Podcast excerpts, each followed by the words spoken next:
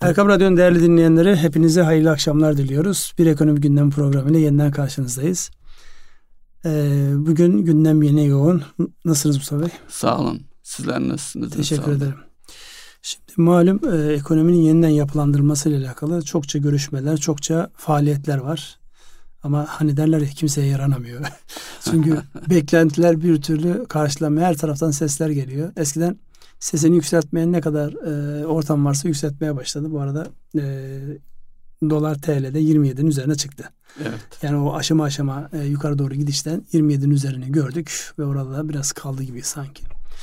Evet nereden başlamak istersiniz? Önceliğiniz nedir sizin? Ee, önceliğimiz e, dediğiniz başladığınız yerden oradan devam edelim. Şimdi e, son dönemde çokça görüşmeler oldu. Malum e, öncelikli olarak Körfez bölgesi arkasından da batılı ülkelerle, yatırım bankalarıyla, yatırımcılarla, ülkeye kaynak aktaracak olanlarla yoğun bir görüşme süreci başlatıldı. Bu süreç bir taraftan e, Hazine Maliye Bakanı tarafından götürülüyor, bir taraftan Merkez Bankası Başkanı var. Diğer taraftan da Cumhurbaşkanı Yardımcısı da aktif olarak ki zaten herhalde e, başkan yardımcısı seçilmesinin en temelinde kendisinin eski bir devlet planlama teşkilatı kökenli olması, ekonomiyi biliyor olması ve klasik ekonomi yani son dönemde ortodoks heterodoks tartışması vardı ya. Daha çok ortodoksu temsil eden e, kendi bilgi birikiminin, bilgi setinin oradan geldiğini düşündüğümüz e, başkan yardımcısıyla beraber yoğun toplantılar yapılıyor. İş dünyasıyla alakalı. Bu toplantılardan e, yani farklı argümanlar çıkıyor ama şu an ihtiyaç duyulan en yoğun şey hangisi? Kaynağa ulaşım. Kiminle konuşursan konuş herkes kaynağa ulaşmayla alakalı bir e, beklenti içerisinde bir serzenişi var, bir arzusu var. Dolayısıyla bu arzunun karşılanabilmesi için de e, tedbirlerin alınması gerekiyor. Fakat özellikle orta vadeli planın Eylül ayına e, da açıklanacak olduğu ifade edilmesi olması bankalardan çok net e, bu anlamda kredi musluklarının açıldığına dair herhangi bir haberin gelmiyor olması. Ufak tefek şeyler var ama çok net değil. Dolayısıyla bunlar e, ister istemez insanların yani ne zaman olacak, nasıl olacak diye çünkü iş yapmak istiyor bir taraftan da insanlar. Özellikle dinlediğimiz ihracat yapsın diye e, beklenen insanların hepsinin ortak söylemi şu. Tamam ben ihracat yapacağım da kaynağa ulaşamıyorum. Nasıl yapayım şeklinde. Sizin gözlemleriniz nedir? Şimdi e, biraz daha bir e, bilgi vermekte yarar var. Ticari kredi faizleri yüzde otuz seviyelerine gelmiş durumda ancak büyüme e, oranı, e, büyüme hızı oldukça yavaşlamış durumda. Tabii buradaki e, şeye baktığımız zaman e, bankalar nasıl kredi verecek diye mevduat faizlerinde de gerileme var ve e, şeyin e, kredi faizlerinin altına gelmiş durumda. Dolayısıyla bu durumda bankalar açısından bir e, kredi e, verme konusunda bir e, kar edecek bir marj oluşmaya başladı. Ancak henüz e, piyasadaki doğan ihtiyacı karşılamaktan uzak olduğu için yakınmalar ve sıkıntılar devam ediyor. Ee, İstanbul Ticaret Oda Başkanı'nın bir açıklaması dikkat çekti bugün. O da işte bankaları ve özellikle özel bankaları e, biraz suçluyor. Diyor ki işte hem e, krediye ulaşmakta sıkıntı hem de e, bankanın e, komisyon ilave komisyon krediyle bağlı krediye bağlı olarak faiz dışında komisyon veya e, kullandırılan kredinin belli bir tutarı kadar mevduat tutma gibi bir takım e, zorunluluklar uyguladığını ki bu zorunluluklar da şu anlama gelir e, ticari kredi faizlerinin e, bir tavan uygulamasının olduğu bir noktada eğer banka bu oran üzerinden e, kar edemiyorsa tabiatıyla onu daha önce de yıllar önce de yapılan bir uygulamaya tabii benim bankacılığa başladığım 80'li yıllarda bile böyle şeyler vardı. E, gayri ihtiyari banka karlılığını artırabilmek için de bu tür yollara e, başvuruyor. E, bunun da e, ticaret tarafında e, e, finansal ihtiyacı olan kesimlerde de e, ciddi bir sıkıntı olduğu ortada. Tabii bugün de yine e, e, Cumhurbaşkanı, Başkan Yardımcısı, Cumhurbaşkanı Yardımcısının e, bir toplantısı vardı banka e, genel müdürleriyle. Sanıyorum bunlar e, e, devletin de e, özellikle bankacılık sektöründe bir masa etrafında oturup e, konuştuğu, çözüm aradığı hususlar olarak e, düşünebiliriz. Ve buradan e, neler çıkar bir bütünsel açıdan bakacak olursak? Şimdi konuşulan konulara baktığınızda her şey var aslında. Yani yapısal dönüşümü, vergi reformu, eğitim, bütçe denkliğinin sağlanması, kaynağa ulaşım her konu konuşuluyor aslında. Şimdi her konunun konuşulduğu ortamda bir taraftan da acil ihtiyaçlar var. O acil ihtiyaçların da kendine göre yansımaları var. E, dolayısıyla yani orta vadeli planın ayaklarının tam yere basması, e, onun için bu görüşmeler yapılıyor. Yani e, afaki gökyüzüne bakarak ya da daha önceki alışkanlıklardan gelen masa başında hazırlanandan ziyade e, saha ne diyor? Sahanın beklentilerine ona uygun bir e, süreç işletiliyor şu an. Doğrusu belki bu. Fakat işte e, dönüşümün hızlı olması gerektiği beklentisi olduğu için yani buradaki o bir aylık bile sabıra e, sabır insanlar tarafından gösterilmiyor. Bir taraftan da çünkü enflasyonun artış trendi devam ediyor. Fiyatlara yansıması devam ediyor. E, bunların hepsini birlikte değerlendirdiğimizde yani bir aylık daha e, bu süreç öyle gözüküyor ki devam edecek. Görüşmeler, oradan alınan geri bildirimlerin üzerinden siz bunu söylediniz ama biz bunu anladık. Bunları yapabiliriz şeklindeki değerlendirmeler yapıldıktan sonra orta vadeli plan olacak. Ve ondan sonraki süreçte de e, enflasyon öncelikli madde midir sorusunun cevabı olarak şu an çok öyle durmuyor. Zaten e, Merkez Bankası'nın enflasyon raporunu açıklarken de 2023 ile alakalı çok fazla bir beklenti yok hatırlarsanız. Dolayısıyla asıl hedef 2024'ün ikinci yarısından sonra olacak bir başlık. Öncelikli olarak finansal dengeyi sağlamak, kaynak girişini sağlamak. Ülkenin bu anlamda... Finansal e, istikrar aynı zamanda. E, şu an finansal istikrarın dengesizlik anlamında bir şey yok. Yani bankacılık sistemi ya da e, bu anlamdaki kurumların e, mali yapılarında herhangi bir problem yok. Hatırlarsanız e, Mehmet Şimşek geldiğinde açıklamalardan bir tanesi de şeydi. Stres testi uyguladık. Bankalarda bu anlamda bir problem görmedik. Doğrudur. Yani 2001 yılından sonra bankacılık sisteminin o yakından takip ediliyor olması, kredilerin ve e, karşılıkların, e, sermaye teliklerinin yakından takip ediliyor olması bu anlamda ciddi bir avantaj. Onun faydasını inşallah ülke uzun vadede görecektir. Zaten son dönemde özellikle Moody's bir açıklama yaptı. Yeni yapılan adımların e, atılan adımların bankacılık sistemi başta olmak üzere olumlu etkileri olacaktır diye bir rapor yayınladı. Rapor gerçi yayınlandığı tarih e, yazıldığı tarihten birkaç gün sonraymış. İşte o arada da yine insider konusu gündeme geliyor. Yani bundan haberdar olanlar ne acaba nasıl evet. pozisyonlandı diye gayri ihtiyari sorular soruluyor. Dolayısıyla hemen o gün e, yani raporun yayınlandığı günün ertesi gün bankacılık sistemi borsada inanılmaz bir performans göstererek yani neredeyse bütün bankalar tavan olmuştu. Dün de acısı çıktı. Ee, başta vadeliler de olmak üzere sonra bütün piyasaya e, mal verdiler. Bugün dengeli bir gün. Çok böyle e, oynaklık yok. Dünü telafi etmeye çalışan bir e, gün görüyoruz bugün. gördük daha doğrusu. şimdi buradan baktığımızda yani yapılan atılan adımların herkes kısa vadeli sonucunu görmek istiyor. Çünkü biz tez canlı bir hale geldik. Kısa vadeli sonucunu görmediğimiz zaman da olmayacak galiba, olmuyor galiba diye hemen bir negatife dönüş var. Dolayısıyla bununla alakalı görüşmelerin biraz daha adama dönmesi, eyleme dönmesinde fayda var. Eyleme dönecek olan şey de işte başta döviz olmak üzere hepsini dengeleyecek iç kay içeriye doğru kaynağın girişiyle alakalıdır. Tabii şey iş adamlarıyla konuştuğumuz zaman da ben yanıyorum bana bugün lazım hemen lazım diyor haklı olarak çünkü e, el, elindeki problemi çözme adına çünkü e, bir taraftan ödemeleri var kestiği çekler var e, ne bileyim tedarikçiler özellikle e, kredileri enflasyonist dönemlerin bir sonucu olarak e, kredili satışları, vadeli satışları kısmış durumda. Dolayısıyla olabildiğince kısa vadeli veya peşin alımlar yapmak zorunda. Dolayısıyla her kesimin şu anda nakde acilen ulaşması e, bir ihtiyaç olarak duruyor. Tabi bir taraftan da onun bankacılık sistemine ve piyasanın da birbirine e, bir baskısı var.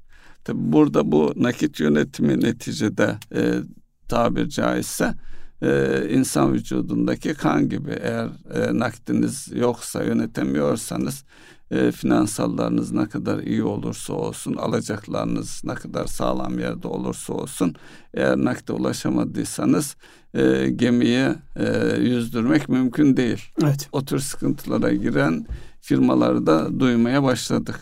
o da bir e, geleceğe yönelik bir sıkıntı olarak belki e, daha da arta artma ihtimali var. Şimdi bizim Ona, ekonomi ihracatla evet. büyütme döneminde bugün dikkatimi çeken bir haber vardı. Küresel ithalat daralıyor diye.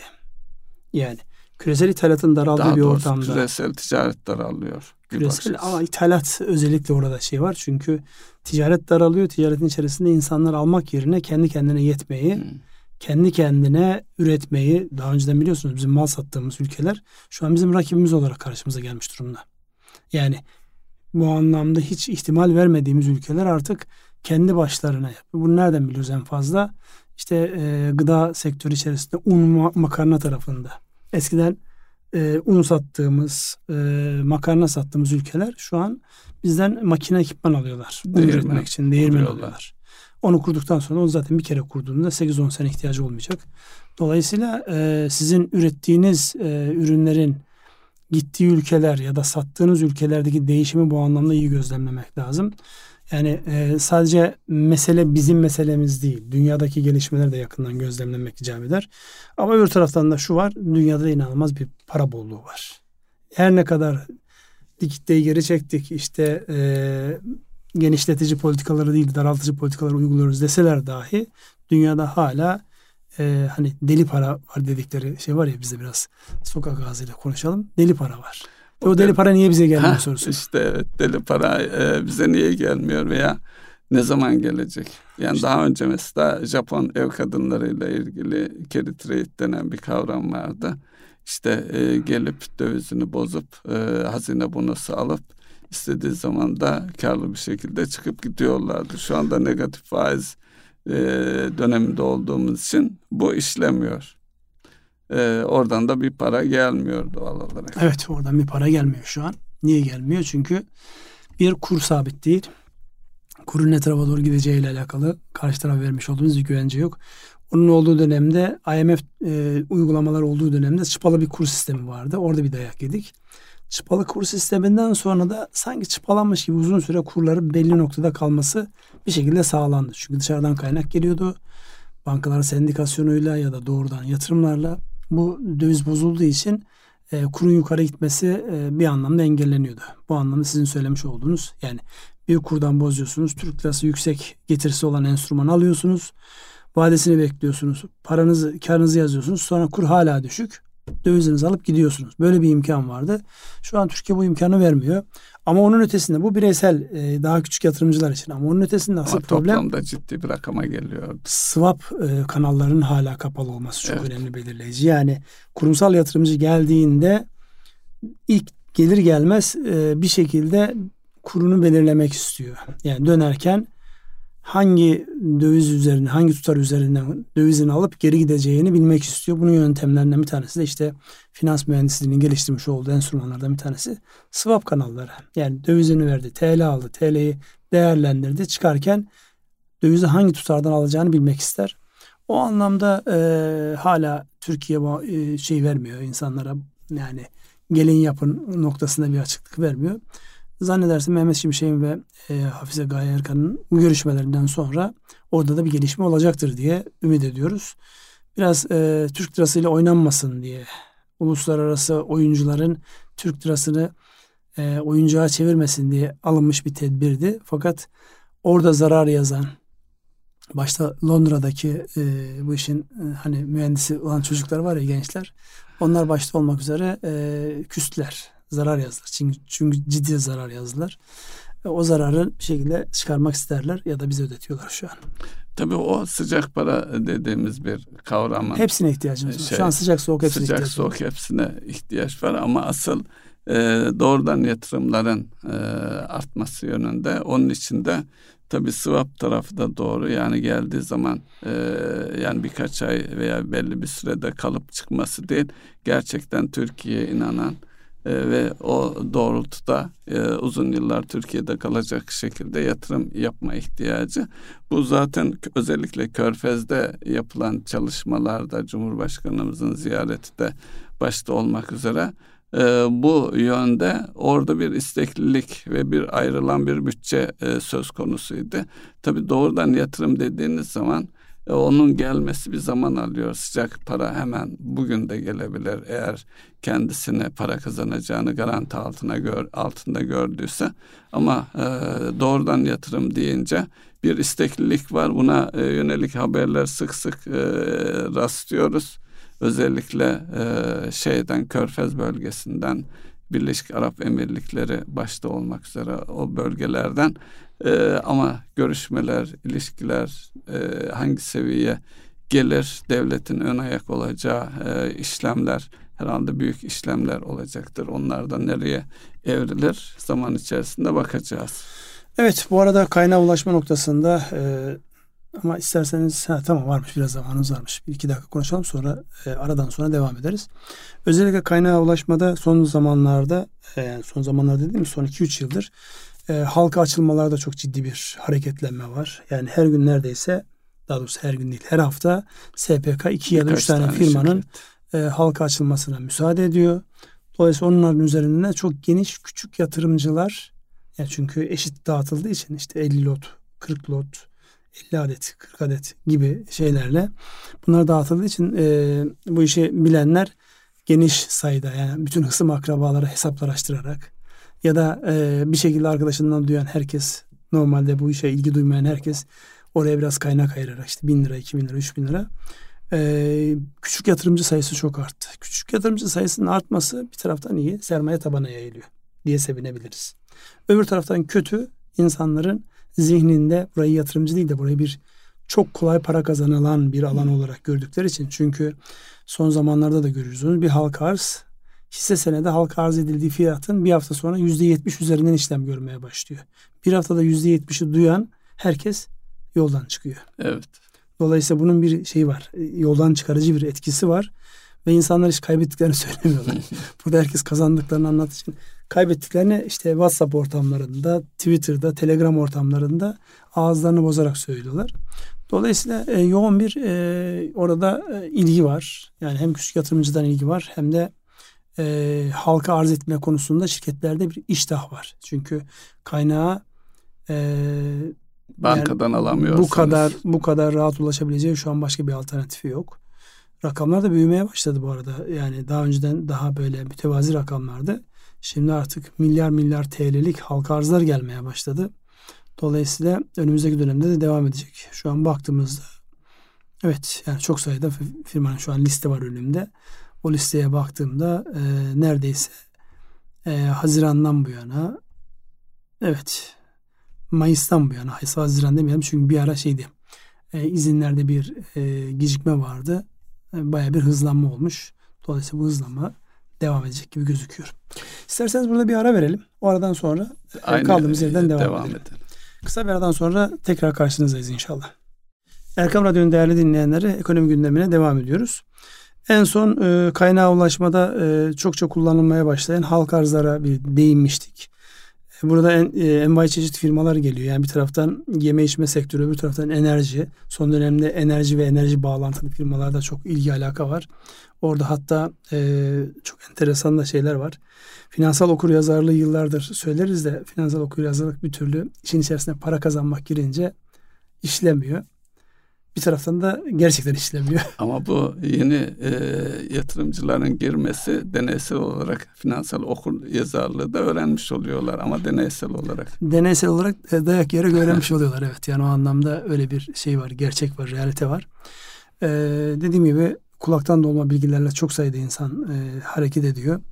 Ama halka arzları özellikle uzun vadeli tutmak kaydıyla ilgi duyulması önemli bir başlık. Yani gerçekten sermayeyi tabana yayar ihtiyaç duyulmayan zaten e, sermaye piyasası yatırımlarının temelinde şu vardır. Anlık, günlük ihtiyaç duymadığınız paralarla o yatırım yapmalısınız. Devlette memur olduğumuz dönemlerde şöyle bir şey vardı.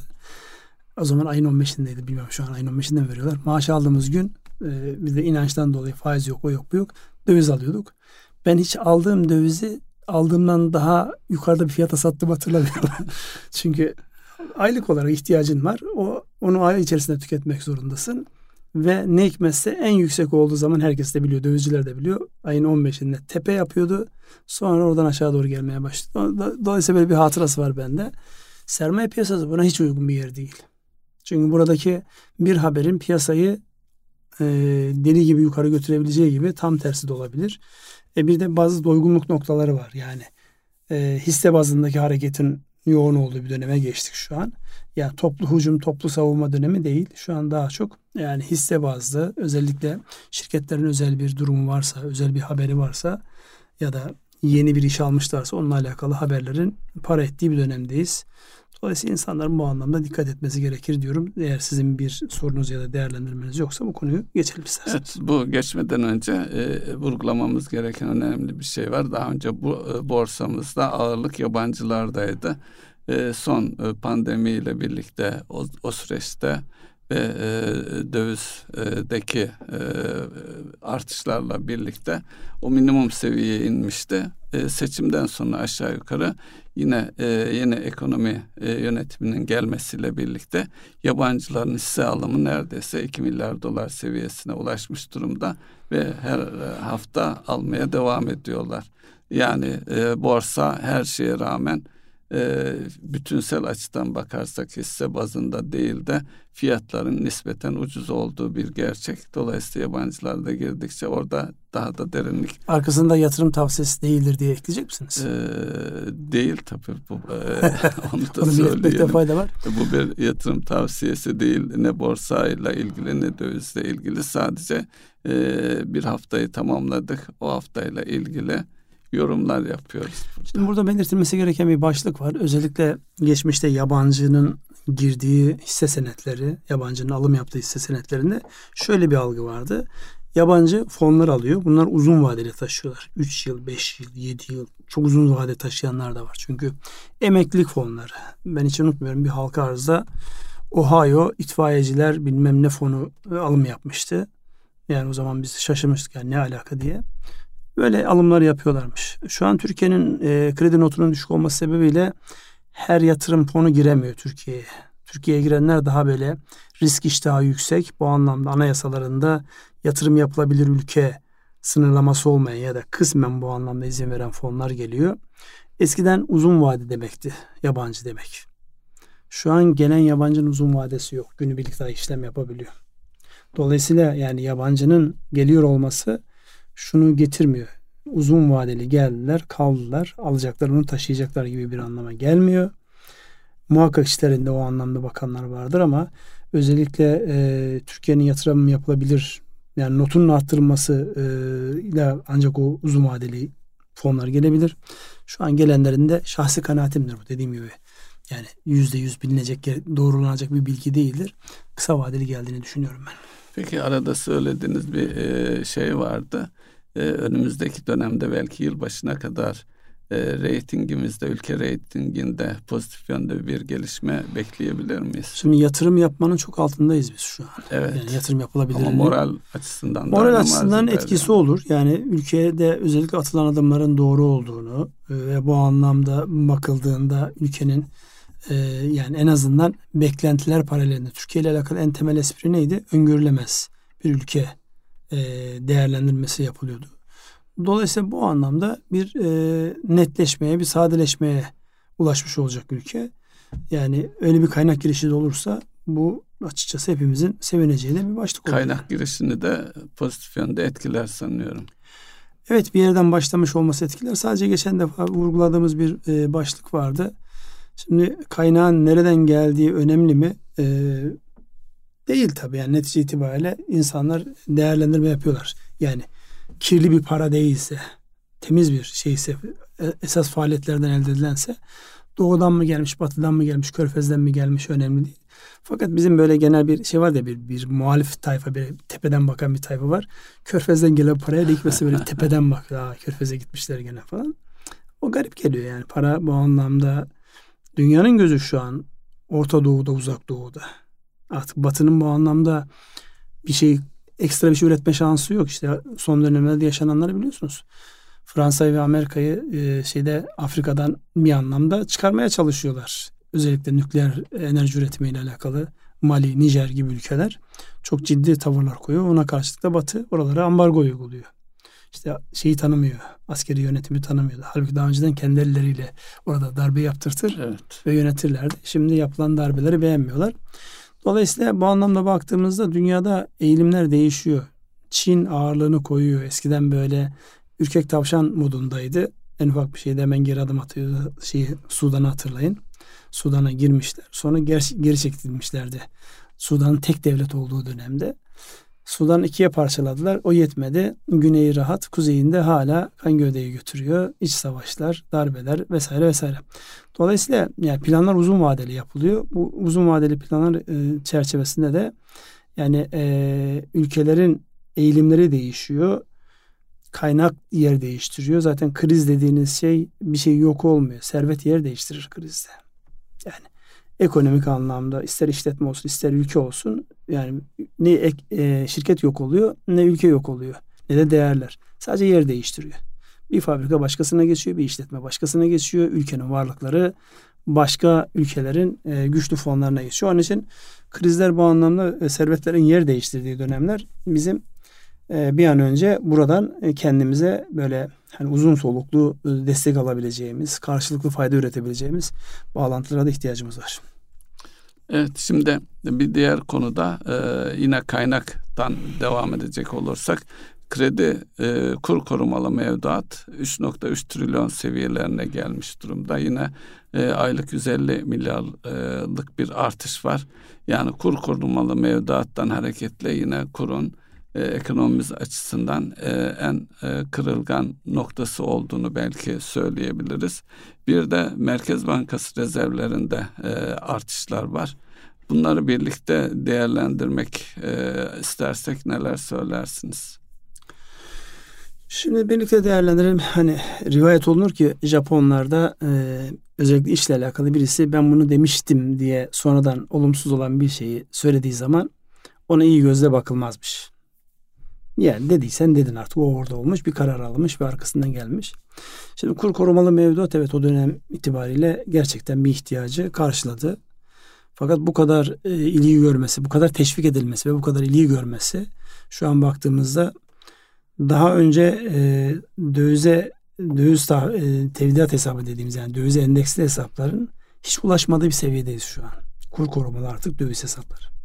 Dolayısıyla neredeyse ekonominin yüzde yetmişi tamamen döviz endeksli hale gelmiş. Kur korumalı mevduatta kaynağını bağlayan insanlar kurların artmasını istiyorlar. Çünkü oradan para kazanıyorlar. Devlet e, daha önceden hazineye yüklü şimdi Merkez Bankası'na pas edildi bu yük. Bir şekilde bu maliyete katlanmak istemiyor. Dolayısıyla bunun bir şekilde çözülmesi lazım ama kısa vadede bir çözüm görünmüyor. Alternatifi nedir? Alternatifi en çok konuşulan geçen e, programda da değinmiştik hatırlarsanız döviz, e, enflasyon endeksli e, kağıtların gelmesi, devlet borçlanma kağıtlarının gelmesi. Fakat onun da şöyle bir dezavantajı var. Kur korumalı mevduat bankaya geliyor. Bankadan ya kredi olarak ya devlete borç olarak dağıtılan bir yapısı var. Devlet e, enflasyon endeksli kağıt dediğinizde doğrudan devlet borçlanmasına gidecek. Yani kamunun yatırımlarının finansmanı ya da kamu üzerinden kaynağın dağıtılması anlamına geliyor onun çok böyle kuvvetli ya da çok miktarda yapılacağını ben düşünmüyorum. Çünkü bu sefer kaynak dağılımı zaten özel sektörün şu an kaynağa ihtiyacı var. Bulmakta zorlanıyor. o zaman hepten zorlanacak. Ee, şimdi e, finansal yatırım araçlarının aylık e, reel getirilerine baktığımızda e, orada da borsa e, borsa en yüksek yüzde on e, yüzde dokuz seviyelerinde onu euro, Amerikan doları, külçe altın izliyor. E, mevduat ise 5-6 e, aralığında eksi de devlet iş borçlanma netleri biraz daha yüksek eksi de zaten bunlar da genelde bankaların elinde olan kağıtlar. Yani bu bilgiyi de paylaşmış olalım. Evet yani şu an e, elinde parası olanlar e, başta enflasyona karşı korumak için sonra da ekstra para kazanmak için arayış içerisinde. Öbür taraftan da yatırım yapmış onlarca yüzlerce binlerce insan çalıştıran işletmeler de e, en azından işletmelerin ayakta kalması. Yani birçok işletme sahibiyle konuştuğumuzda şunu söylüyor. Yani benim derdim şu an para kazanmak, kar etmek ya da e, yani servetime servet katmak değil. Şu çalıştırdığım insanları mağdur etmeyeyim. Şu çark dönmeye devam etsin. Bir gün düzelecektir inşallah deyip yani mevcudu döndürmeye çalışıyorlar. Dolayısıyla bu anlamda yani isteklerin çok örtüşmediği bir dönemde. Kaynak sahipleri çok para kazanmak istiyor.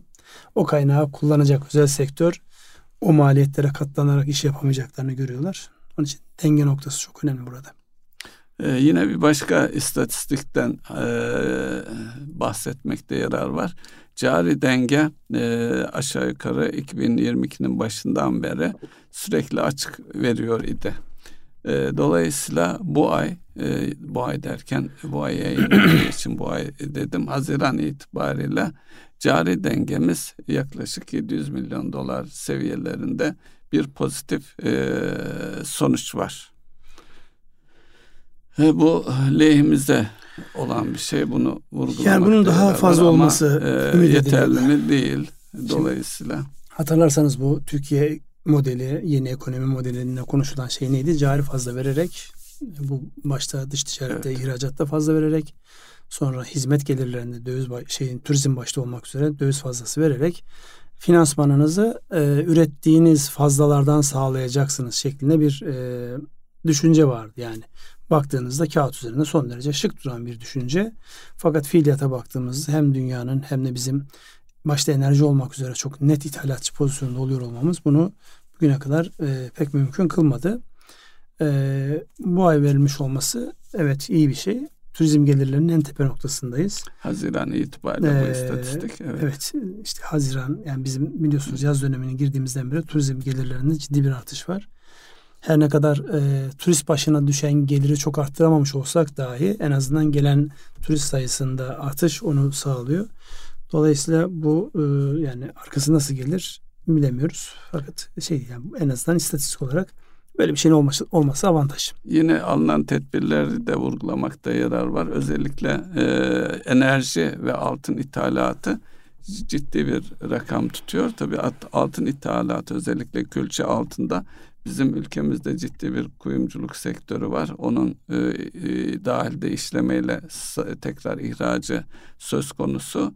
Ama onun ötesinde de bu e, şeyi e, altın ithalatını kontrol altına alma yönünde de e, bir takım mali yükümlülükler getirdiler. O da cari açığı e, aşağı çekmede etkili olacağını e, düşünebiliriz. Şimdi orada e, farklı tartışmalar var. Özellikle e, birkaç tane konu var. Bir, e, gram altının daha küçük dilimlere ayrılması bir anlamda yasaklandı. Evet. Ee, yani orada bir gramla sınırlandırıldı. Evet işte gram altının daha altını yapıyorlar. Halbuki yarım gramlara kadar hatta evet, daha altı bile yani. sembolik de olsa vardı. Çünkü geleneksel anlamda özellikle düğünlerde ya da işte çocuk doğumlarında tebrik edilmesi gereken e, seremonilerde bu kullanılan bir enstrümandı. İnsanlar oradan takip ediyorlar birbirlerine olan e, hediyeleşmelerini. Dolayısıyla orada bir tepki vardı. Yani neden böyle bir şey oldu şeklinde özellikle altıncıların bile tepkisi vardı. Yani e, oradaki yasak hemen altın fiyatlarına biliyorsunuz yukarıya doğru itti gram altın fiyatlarını. Onun haricinde özellikle e, e, şeyde belli ülkelerden gelen e, mücevher ve altınla alakalı başlıklarda İtalya hariç böyle bir şey var enteresan. En büyük rakibimiz İtalya. İtalya hariç diye bir e, başlık açarak şey yapıyoruz. Onunla alakalı eleştiriler vardı. Yani sektör bu anlamda hassas, çok hassas. Yani e, çok detayını bilmem, bilmemekle beraber böyle bir gündem oluştu geçtiğimiz haftalarda. Bu çokça konuşuldu. Cari açığı azaltır mı? Yani açıkçası bizim altın olan ilgimizi azaltmıyor. Altın olan ilgimiz tam tersine giderek artıyor. Sadece bizim değil aslında bütün dünyanın ilgisi artıyor tarafa doğru. Yani baktığınızda merkez bankaları e, işte İkinci Dünya Savaşı öncesinde sonrasında Amerika'nın uyguladığı politikalarla bütün dünyanın altını kendine çekmiş olması bir avantaj. Ama bu yavaş yavaş bütün merkez bankalarına sirayet etmeye başladı. Bizde de bu anlamda ciddi bir e, stok oluştuğunu biliyoruz. Rezerv var. Zaman zaman oradan satışlarında olduğunu biliyoruz. Dolayısıyla yani cari açığı aşağı çeker mi? Çok emin değilim. Yani en azından e, kontrol tedbir, altına tedbirdir. tedbir evet. tedbirdir. Ee, evet e, işsizlik en Buyurun rakamların, rakamlarımızı verin. Onun üzerinden de Problemlerimizden konuşalım. bir tanesi e, iş gücü istatistikleri e, mevsim er, etkisinden arındırılmış rakam 9,6 seviyesinde e, gerçekleşmiş durumda. Yine rakamımız Haziran itibariyle e, bir önceki ay e, dokuz buçuktu. Yani yatay olduğunu ifade edebiliriz. e, genel olarak baktığımızda e, işsizlik rakamlarına e, aşağı doğru bir gidişten söz edebiliriz. Yani işsizliğimiz, işsizlik seviyesi e, kaçlardan yani 21'den itibaren 2021'den itibaren bakarsak 12 ile 13 seviyelerinden mevsime göre dalgalanmalarla birlikte tek haneli rakamlara gerilemiş durumda. Ee, bir taraftan bu işsizlik noktasında e, sıkıntılarımız devam ediyor. Bu istatistiğe baktığımız zaman gördüğümüz yine e, şeylerde e, genç işsizlikte yüzde yirminin altındayız. Ama bir taraftan da bunları e, bu istatistik bilgilerini verirken aklımda da şu var. Bize doğrudan da yansıyan e, şirketlerden, iş adamlarından biz çalıştıracak mavi yaka dahil her kademede eleman bulmakta sıkıntı çekiyoruz. E, şeyine yakınmasını çok sık duyuyoruz. E, bu ne perhiz, bu ne lahana turşusu gibi bir durumdayız. Yani nasıl izah edeceğiz bunu? E, yani insanların aşağı yukarı çalışan sayısına yakın bir oranda da hiç e, iş hayatında olmayan insan sayımız var. Dolayısıyla e, istihdamı daha doğrusu iş gücüne katılımı nasıl artıracağımız ciddi bir sorun. Hatta buradan e, işin bir boyutu da Türkiye'deki e, göç nedeniyle gelen Suriyeli veya başka milletteki insanların da istihdamdaki durumuyla birlikte belki masaya yatırmak gerekiyor. Tartışılıyor ama neşter noktasında e, da çok fazla e, somut şeyler de göremiyoruz. Ya şimdi bu hatırlarsanız geleceğin e, planlamasında e, trend analizlerinin en önemli başlıklarından bir tanesi de dünyanın tamamında gelecekte nitelikli insan bulma noktasında ciddi bir sıkıntı yaşanacağı ortaya konan bir şeydir. Şimdi nitelikli insandan vazgeçtik. Niteliksiz insan dahi bulmakta insanlar zorlanıyorlar. Birkaç sebepten dolayı zorlanıyorlar. Bir, insanların özellikle e, belli bir ücret seviyesinin altında çalışmamak gibi bir eğilimi var. İhtiyaçlar artıyor ama insanların çalışmamak gibi bir eğilimi var. Az önce söylemiş olduğunuz o e, yani nüfusun önemli bir kısmının çalışabilecekken iş gücüne katılmıyor olması yani kağıt üzerinde katılıyormuş gibi gözüküyor ama çalışmıyorlar bu insanlar. Önemli bir gösterge. Kayıt dışı çalışanlar da Kayıt dışı var. çalışanlar var orada ama e, yani şu da bir realite. Çevremizden de bunu gözlemliyoruz. Özellikle eğitim sistemini teknik liselerden, sanat okullarından, e, üniversiteye doğru kaydırdığımızda ve üniversiteyi bitirip hala elinde şu mesleği yapıyorum, şu mesleği yapabileceğim şeklinde bir ünvan olmayan insanların oluşturduğu bir beklenti var. Nereye yöneliyorlar bu? Eğer sosyal bilimler okumuşsa kamuya yöneliyor. İşte fen bilimler okumuşsa ya da işte öğretmenlik, pedagojik formasyon olan yerler olmuşsa Milli Eğitim Bakanı yine kamuya yöneliyor. Dolayısıyla e, yani burada bizim uzun vadeli istihdam politikaları ile alakalı gözden geçirmemiz gereken bir şey var. Konuşup da şikayetçi olmayan bir tane iş adamını bilmem. Nitelikli adam bulamıyorum. Vazgeçtim nitelikli adamı. Yatırım yapıp geliştireceğim adam bulamıyorum şeklinde. Bu bir e, muamma. Çelişki. Öbür taraftan da özellikle mavi yakalı çalıştırma noktasında da yani bir taraftan gözlemlerimiz var. Özellikle bu işte Afganlıydı, Özbek'ti, Suriyeliydi. Suriye. Bunların çalıştığı ortamlar var. Bir de onların olmadığı ortamda e, nasıl döneceğine alakalı bir onların boşluğundan nerede var. Mesela yardımcı hizmetler noktasında şu an bizi dinleyen insanlar vardır. E, evlere yardımcı insan bulunamıyor. Lokal yani Türk kökenli, Türkiye kökenli, Türk vatandaşı olup da evlere yardıma gelen insanların şu an 20, 25, 30 bin liraya kadar çıktı. Asgari ücretin 10 bin 400 lira olduğu bir ortamda eve yardımcı olarak 20 bin liraya e, gelen, 25 bin liraya gelen insanların olduğu ortamda e, siz e, sanayide, şurada, burada asgari ücretle kimi çalıştıracaksınız ki orada da bulamıyorsunuz yani. Yardımcı eleman bulamıyorsunuz. Böyle bir e, realite var. Yani özellikle e, radyoyu dinleyenler kendilerine ya da hanımlarına sorsunlar. Yardımcı olma konusunda ne kadar rahat olduklarını kendileri de görecekler. Burada gerçekten e, bir e, açıklanamayan bir durum var. E, bir taraftan dışarıdan gelen e, işte Türkmen'e, Özbek'e şuna buna ihtiyacımız var. Öbür taraftan iş bulamayan insanlarımız var. Başta başına bir muamma. E şimdi aklıma yeni bir e, içinde bulunduğumuz bir trend geldi. Özellikle Batı ülkelerinde iki gün haftada iki gün olan tatil süresinin üç güne çıkarılması gibi çalışmalar var. Bu büyük bir ihtimalle bize doğru gelecek. Böyle bir şey olursa Türkiye'de sanki işsizliğin sayısının azal, azalmasından öte e, firmaları iş eleman bulamama noktasına götürebilir endişesi taşıyor. Hatırlayın Aksaray'a gittiğimizde firma tek var diye çalışıyordu. Evet. Niye dediğimizde Bulamıyorum. elimde iş var. Üç var diye dolduracak iş var. Ama kimse gece çalışmak istemiyor, vardiyalı çalışmak istemiyor. Dolayısıyla ben koca fabrikayı tek vardiyalı götürmek zorundayım elimdeki elemanlardan dolayı. Ki Aksaray düne kadar biliyorsunuz 6. bölge olarak teşvik edilen evet. bir bölgeydi. Şu an 5. bölge. 5. bölge. 5. bölge ama birçok e, yerde bu sıkıntı Dolayısıyla ediyor. yani şimdi siz yatırım yapıyorsunuz da o yatırım yaptığınızda gözümüzde gördük. Teknoloji tarafı da kuvvetli olan yani emeğe dayalı bir üretim değil orada. Teknoloji de kullanıyorlar kullandıkları teknolojinin arta kalan insanla tamamlanacak olan kısmı yapacak insan bulamıyorlar. Dolayısıyla üç var diye çalışacak elde iş var. Tek var diye o da zor bela. Elimizden eleman gidecek diye tir tir titriyoruz diye insanlar bu anlamda serzenişte bulunuyorlar. Dolayısıyla yani bu e, gerçekten oturup değerlendirilmesi gereken hem sosyolojik olarak değerlendirilmesi gereken bir şey.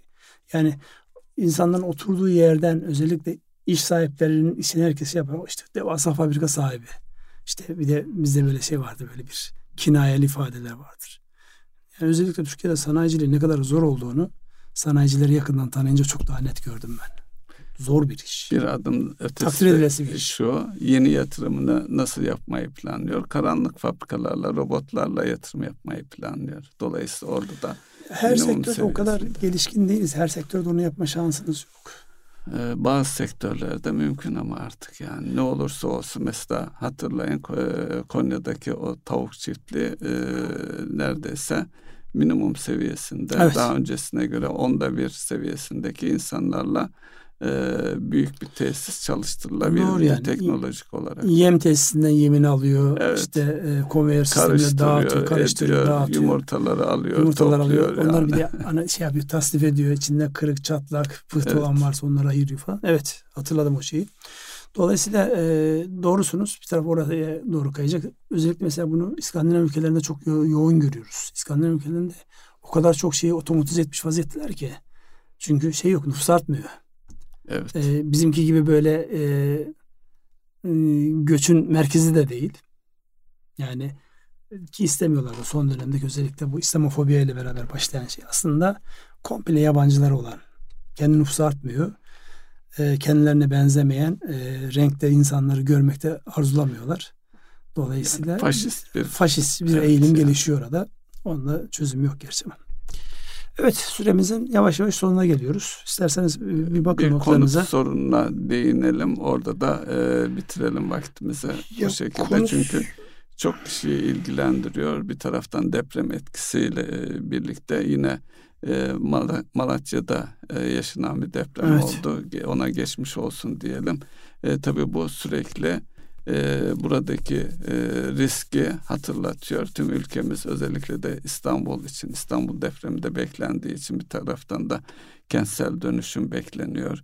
Yine e, bakanın açıklaması vardı İstanbul'a özel bir kanun çıkarılması söz konusu. Neler söylersiniz Ünsal Bey? Şimdi özellikle bu deprem bölgesinde bir taraftan inşaatlar devam ediyor. Fakat zaman alacağı gün gibi ortada yani orada binlerce, yüz binlerce konutun yeniden yapılması hmm, devlet bütün imkanlarını kullanarak yapıyor. Öbür taraftan da orta hasarlılar var. Onların yıkılmasıyla alakalı bir e, tartışma çıktı. Tartışma çıktı. Hem de sıkı bir tartışma çıktı. Yani e, bakanın yapmış olduğu açıklamaya insanlar biraz tepkili yaklaştılar. Tamam yıkalım da nereye gidelim nereye sorusu. Gidelim, evet. Zaten zor bela şu an yani kendi evlerimizde bir şekilde korka korka en ufak bir sallantıda yüreğimiz ağzımıza gelerek oturuyoruz. Bir de bu şekilde işte bize hepsini yıkacağız şeklindeki bir açıklamanın. Yani dolayısıyla bunlar iyi yönetilmesi gereken bir mevzu. Ama İstanbul'da baktığımızda da şimdi konut fiyatlarının geldiği noktada baktığınızda şu an finansman yok. Fiyatlar çok yukarıda. İhtiyaç tepe noktada.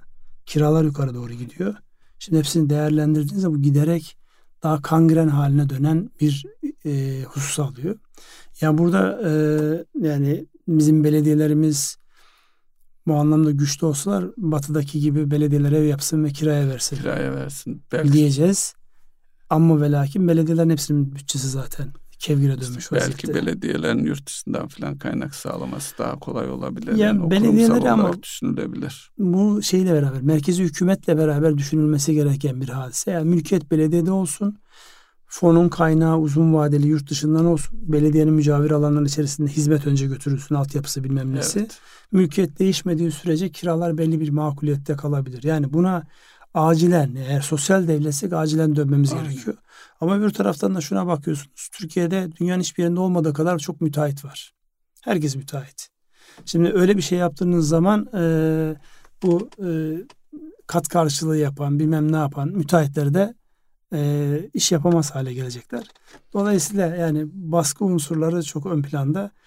Bu hafta dikkatimi çeken şeylerden bir tanesi de şu oldu. Hatırlarsanız İstanbul'da taksi e, taksicilerle belediye e, şey arasında bayağı ciddi bir kavga oldu yani insanlar evet. tepki gösterdiler bu maliyetleri karşılayamıyoruz diye. Onun için bu tartışmalar devam edecek. Programın sonuna geldik. Anlıyorum işaret ediyorsunuz. Buyurun. Bugün koştur koştur olduk. Niye ben anlayamadım. Ee, bilmiyorum konular konulardan dolayı.